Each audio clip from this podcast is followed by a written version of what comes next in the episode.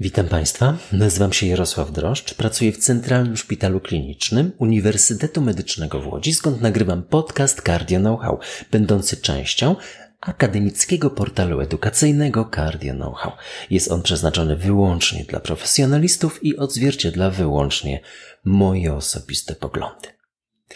Dziś skupimy się na kardiologii interwencyjnej i w zasadzie jednej grupie wskazań rewaskularyzacji wieńcowej.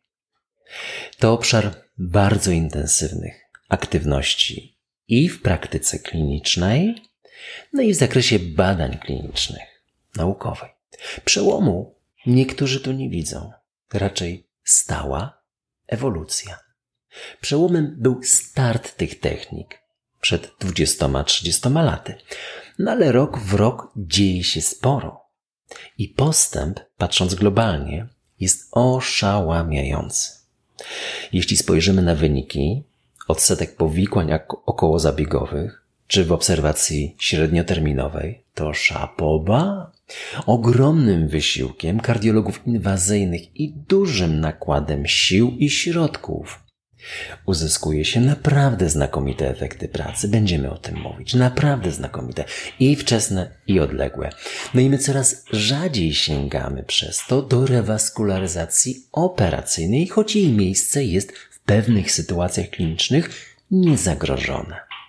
Częściej i coraz częściej sięgamy jednak do etapowych zabiegów przezskórnych, także w trudnych anatomicznie zwężeniach. No i efekty są naprawdę dobre. A wśród autorów prezentowanych prac podczas kongresu SC czytaj najlepszych kardiologów inwazyjnych i naukowców zarazem, najlepszych naukowców świata. Polacy. Będziemy też o tym mówić. Oktober. Zmiany w rozwidleniu tętnic wieńcowych stanowią około 10% wszystkich zwężeń. Oktober to akronim badania, które zajmuje się dokładnie tymi zmianami. Choć to stanowi wyzwanie dla kardiologa interwencyjnego, dziś kwalifikujemy je coraz częściej do zabiegu przezskórnego i poddajemy angioplastyce wieńcowej. Ocenić dokładnie efekt zabiegu w klasycznej angiografii wizualnej niełatwo. Stąd sięgamy do badania IWUS wewnątrz naczyniowej ultrasonografii bądź ostatnio coraz częściej, OCT, optycznej koherentnej tomografii, aby zoptymalizować wynik zabiegu. Ale uzasadnienie wykorzystania dodatkowego instrumentarium, czasu i wyższych kosztów no musi płynąć z wielośrodkowych badań klinicznych, randomizowanych. Kardiologia z tego słynie, że mamy odpowiedź na wiele podobnych pytań i na to, czy opłaca się sięgać po OCT także. No oczywiście po randomizacji chorych do ramienia z OCT i ramienia ograniczonego do klasycznej wizualnej oceny w angiografii. Oktober. Łącznie 1200 pacjentów. Analizowano powikłania kliniczne, którymi były zgon z powodów kardiologicznych, zawał, w lokalizacji zmiany poddanej zabiegowi bądź konieczność ponownej rewaskularyzacji w tej strefie. I wyniki? Aż o 30% mniej powikłań w podgrupie z OCT w okresie dwuletniej obserwacji. To sporo. Naprawdę sporo. I warto sięgnąć po nowoczesne metody obrazowania tętnic wieńcowych i dopracować wynik angioplastyki wieńcowej w rozwidleniach tętnic, opierając się na obrazowaniu OCT, a nie tylko angiograficznej wizualizacji przepływu kontrastu. Nie warto na tym oszczędzać. Na no przy okazji, jak sądzicie Państwo, jeśli mamy tak zwaną trudną zmianę w rozwidleniu, z czego jedna piąta to rozwidlenie pnia lewej tętnicy wieńcowej. To jaki mamy dziś odsetek powikłań po tych zabiegach przezskórnych? Dawniej to stanowiło klasyczne wskazanie do operacji. A jakie powikłania? No, typu zawał okołozabiegowy, migotenie komór, krwawienia. 6%.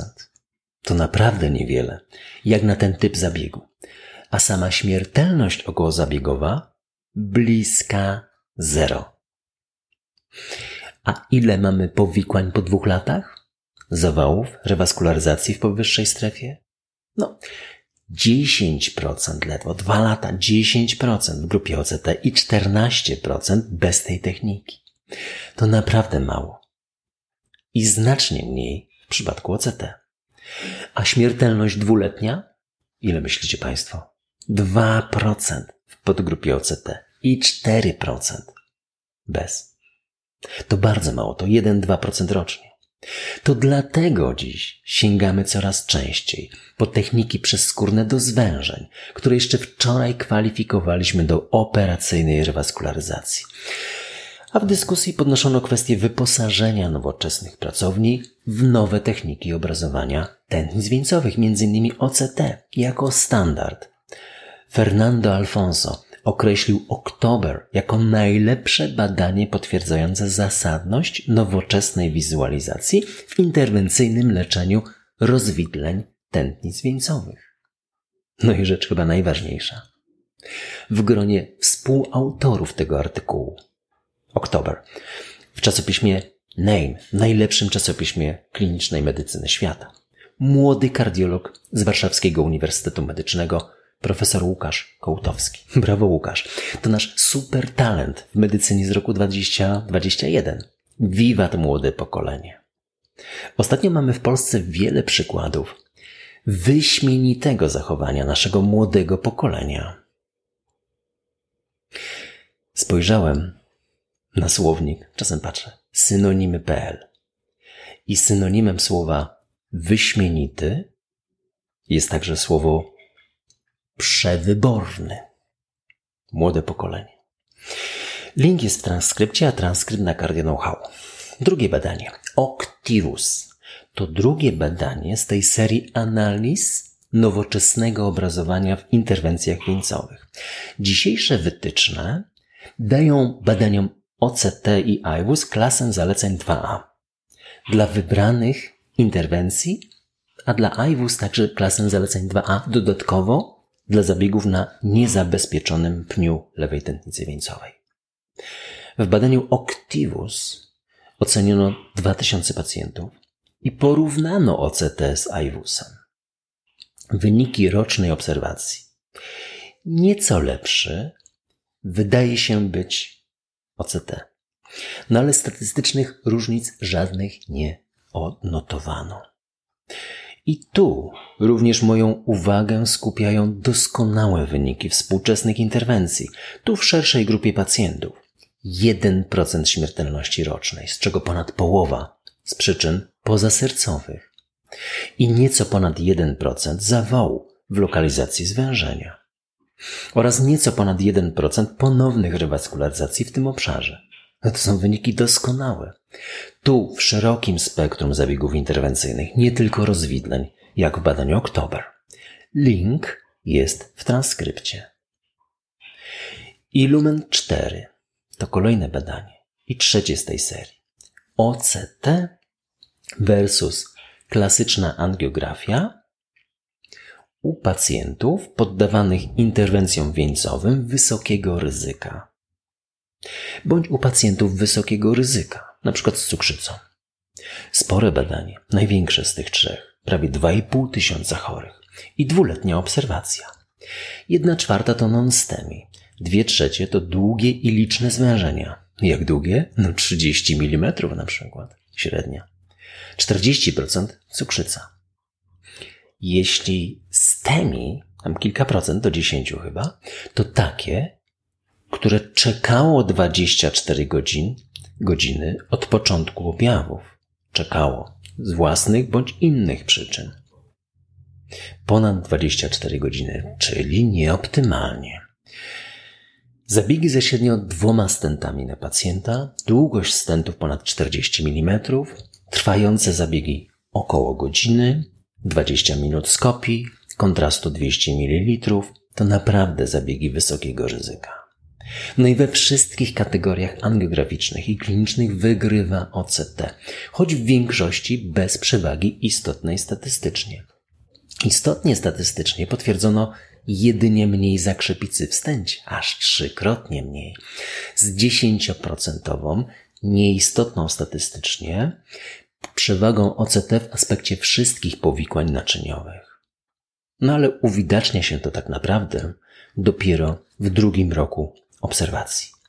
Bezpośrednio po zabiegu widać większe pole przepływu w miejscu implantacji stentu i jego lepsze doprężenie. Wniosek z artykułu opublikowanego w NAME wskazuje na podobną skuteczność obu technik w optymalizacji zabiegu przezskórnej rewaskularyzacji u pacjentów wysokiego ryzyka bądź rewaskularyzacji wysokiego ryzyka. Czytaj lepszą niż dotychczasowe wizualne metody angiograficzne. Wybór techniki zatem możemy uzależnić od preferencji operatora, rodzaju zabiegu, ale dobrze by było, żeby obie techniki miały swoją reprezentację w każdej pracowni. Powinny się znaleźć na wyposażeniu każdej pracowni. Link do artykułów NAME jest w transkrypcie.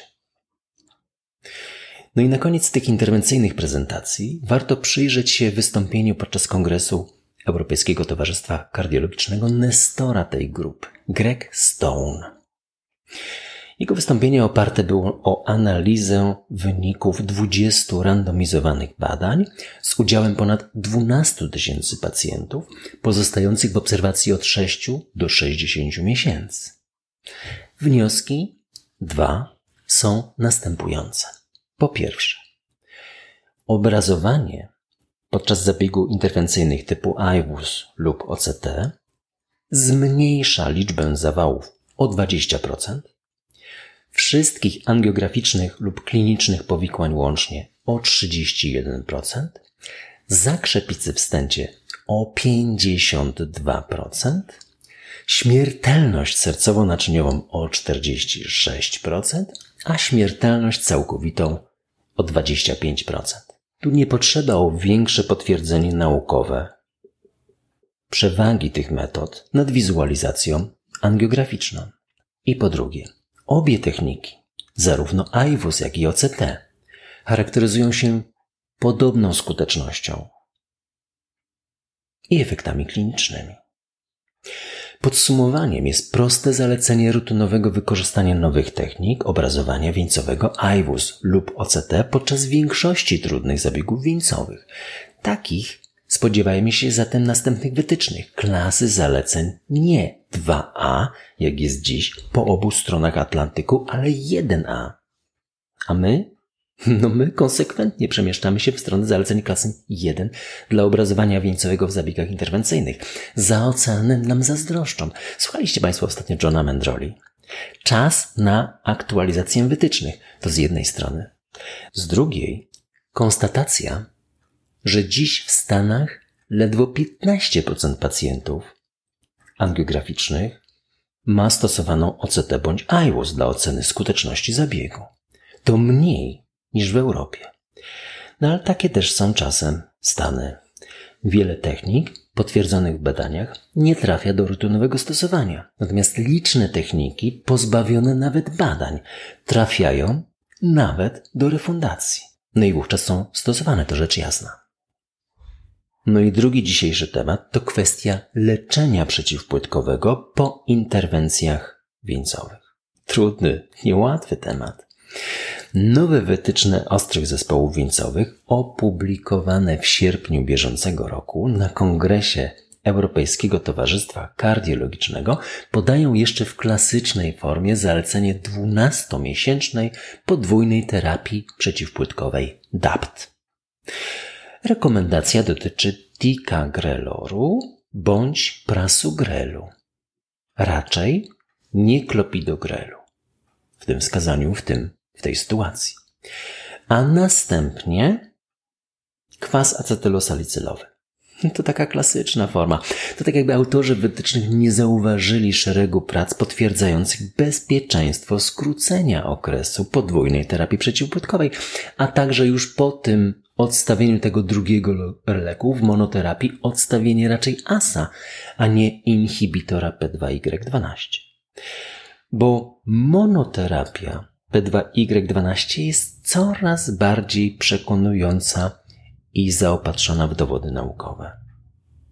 Dopiero kolejna grafika pokazuje możliwe opcje tzw. Tak deeskalacji u wybranych chorych wysokiego ryzyka powikłań krwotocznych. Ta deeskalacja ma dwie twarze: czas i wybór leku. Czas to skrócenie okresu podwójnej terapii przeciwpłytkowej DAPT do jednego, trzech, sześciu miesięcy albo do sześciu, trzech, jednego miesiąca nie 12. Ważnym elementem jest tu zastosowanie nowoczesnych stentów, które umożliwiają skrócenie podwójnej terapii przeciwpłytkowej, bo są mniej trombogenne. Wykazano wysoce istotną statystycznie 40% redukcję ryzyka krwawień przy 12% nieistotnej statystycznie wyższej liczbie powikłań niedokrwiennych net benefit jest absolutnie po stronie skrócenia. U pacjentów wysokiego ryzyka powikłań krwotocznych to było opisane, mówiliśmy o tym parę razy. No jak wynika, te 40% redukcji ryzyka krwawień przy 12% nieistotnej wyższej liczbie powikłań niedokrwiennych to wynik analizy pięciu kluczowych badań opublikowanej w Circulation w roku 2020. Link jest w transkrypcie. No a druga strategia deeskalacji to wybór leku w okresie podwójnej terapii przeciwpłytkowej. Zamiana mocniejszych P2Y12, ticagrelloru i prasugrelu na słabszą wersję z wykorzystaniem kwasu acetylosalicylowego i klopidogrelu po miesiącu, po dwóch, po trzech, po sześciu.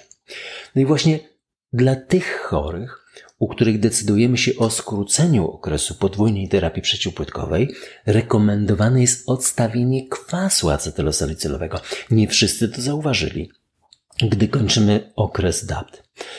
No i właśnie dla tych chorych, u których decydujemy się o skróceniu okresu podwójnej terapii przeciwpłytkowej, rekomendowane jest odstawienie kwasu acetylosalicylowego. Gdy kończymy okres DAPT wcześniej, odstawiamy kwas acetylosalicylowym, a zostawiamy inhibitor P2Y12. To skrócenie, powtórzmy za wytycznymi, może być dopiero od końca pierwszego miesiąca, nie wcześniej. I powtórzmy, odstawia się ASA, a utrzymuje do końca pierwszego roku inhibitor P2Y12. No a co dalej, gdy mija 12 miesięcy? No a tego dowiadujemy się dopiero z suplementów wytycznych postępowania w ostrych zespołach wieńcowych. Klasyczna strategia, ta rekomendowana jako zasadnicze podejście po ostrych zespołach wieńcowych, traktuje klasycznie odstawić inhibitor P2Y12, a utrzymać kwas acetylosalicylowy bezterminowo. No, pomimo wielu dowodów, w tekście autorzy wytycznych mówią o licznych badaniach wskazujących na zasadność monoterapii klopidogrelem, ale ukierunkowanych na krwawienia. Te badania były, a nie na incydenty niedokrwienne. No, zupełnie tego nie rozumiem. No w wielu badaniach oceniano były oba aspekty. Powikłania krwotoczne i powikłania niedokrwienne. I net benefit leżał po stronie klopidogrelu. Mówiliśmy o tym parę razy. No pewnie tu emocje wzięły górą, a nie chłodna ocena dostępnej literatury. Tak ja to oceniam z mojego małego poziomu. Stawiam taką tezę, że za dwa lata będziemy mieli tu aktualizację tej materii, podobnie jak się to stało z wytycznymi NSC, z wytycznymi niewydolności serca. Też taką tezę stawiałem i po dwóch latach mamy aktualizację. Nawiasem mówiąc, do wytycznych niewydolności serca ta aktualizacja przyszła później niż myślałem, ale lepsza jest niż się spodziewałem. Tekst wytycznych z niewydolności serca z 23 roku jest naprawdę dobry. Opisałem go w epizodzie 129. Przełomowe wytyczne niewydolności serca ESC 1 i jednocześnie wakacyjna szkoła klinicznej kardiologii, część siódma. Wróćmy do leczenia przeciwpłytkowego po ostrych zespołach wieńcowych. Wielu ekspertów krytykuje podejście ukierunkowane na dominującą strategię monoterapii ASA, zwracając uwagę, że istnieją już wystarczająco, wystarczająco przekonujące dane, że po klasycznym okresie podwójnej terapii przeciwpłytkowej tym lekiem przeciwpłytkowym w monoterapii mógłby być klopidogrel. A oczywiście podwójna terapia przeciwpłytkowa mogłaby być stosownie skrócona. Obie strategie są w tych wytycznych raczej odradzane klasą zaleceń 2b. Zatem na takie nowoczesne podejście w wytycznych przyjdzie nam jeszcze poczekać. No i dokładnie w tym aspekcie leczenia przeciwpłytkowego po ostrych zespołach wieńcowych warto przyjrzeć się wynikom badania STOP DAPT 3. Podstawą do sformułowania tego badania było potwierdzenie korzyści wynikających ze skrócenia okresu podwójnej terapii przeciwpłytkowej do 1-3 miesięcy, ale uwaga, z pozostawieniem inhibitora P2Y12, czyli odstawienie ASA. Dokładnie tak jak w wytycznych ESC. No a gdyby tak zupełnie odstawić ASA, kwas acetylosalicylowany, u chorych z podwyższonym ryzykiem powikłań krwotocznych po angioplastyce wieńcowej, w ogóle go nie podawać.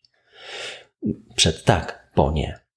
W pierwszej grupie tej nowej strategii podawać na przykład od początku prasugrel, a po miesiącu zamienić go na łagodnie działający klopidogrel.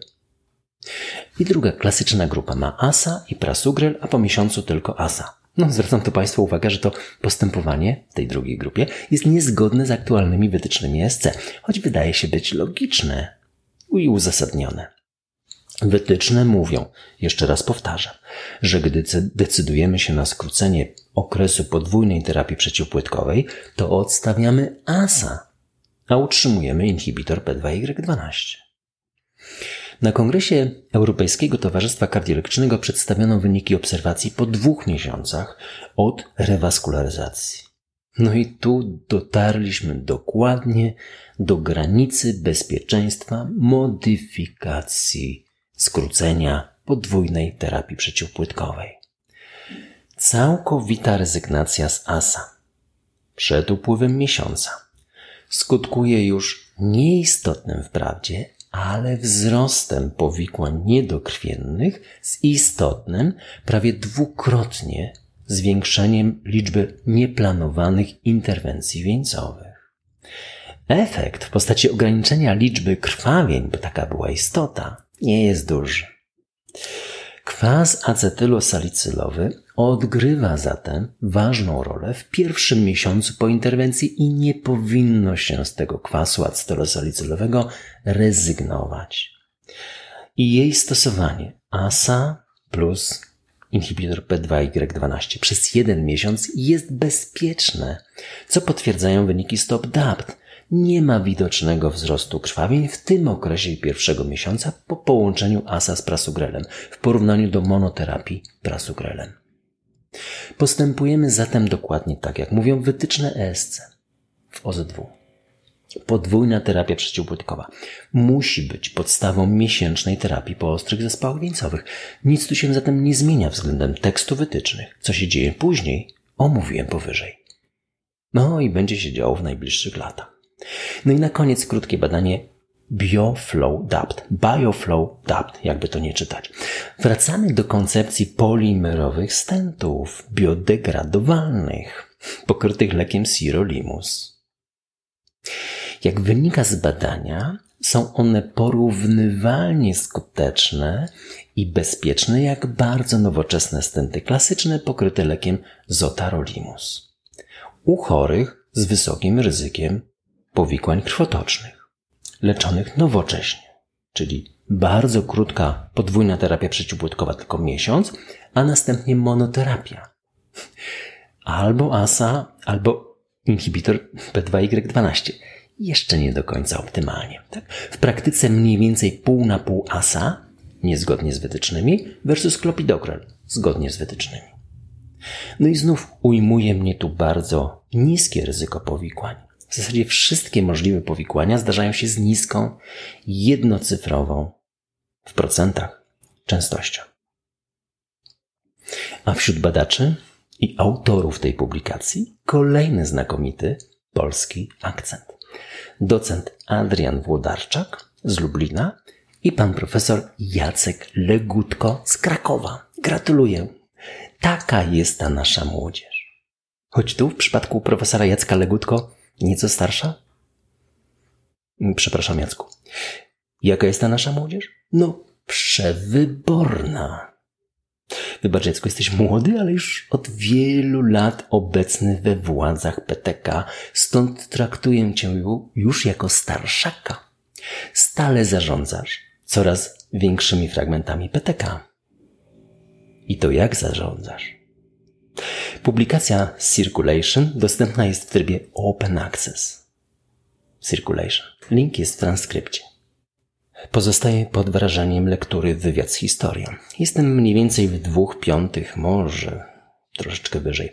Oriana Falaci przełożyła Agnieszka Czepnik, Anna Osmolska-Mentrak i Anna Ugniewska. Wydawnictwo Sfery 2012. Same wywiady to lata 70. ubiegłego wieku, ale sposób myślenia wiele się nie zmienił po jednej i po drugiej stronie, mimo upływu 50 lat. Biorąc pod uwagę nasze ostatnie okoliczności, tu mam łezkę wokół radości. Chciałbym wyrazić swój podziw dla kobiet. W aspekcie wywiadu z historią, autorka to rzecz jasna. Pytania są naprawdę genialne, trafiają w punkt, czasem bardzo boleśnie, odkrywają prawdziwą naturę danej osoby i wskazują na znakomite wyczucie ówczesnego lokalnego klimatu, jak i niewątpliwą zdolność do przewidywania przyszłości, nawet tej po 50 latach. I bywają bolesne, do bólu. A gdy pytana jest kobieta, Golda Meir, Indira Gandhi, przeczytacie Państwo sami, porównajcie z wywiadami z mężczyznami. Podziwiam te mądre kobiety coraz bardziej. A i te nasze zachowały się ostatnio przewybornie. Jeśli Państwo będziecie mieli jakieś uwagi, komentarze, pytania, to kierujcie na media społecznościowe Cardia Know-how. Będę też Państwu bardzo wdzięczny za promocję podcastu wśród lekarzy oraz komentarz choćby jednym słowem i oceną. Slawa Ukrainie!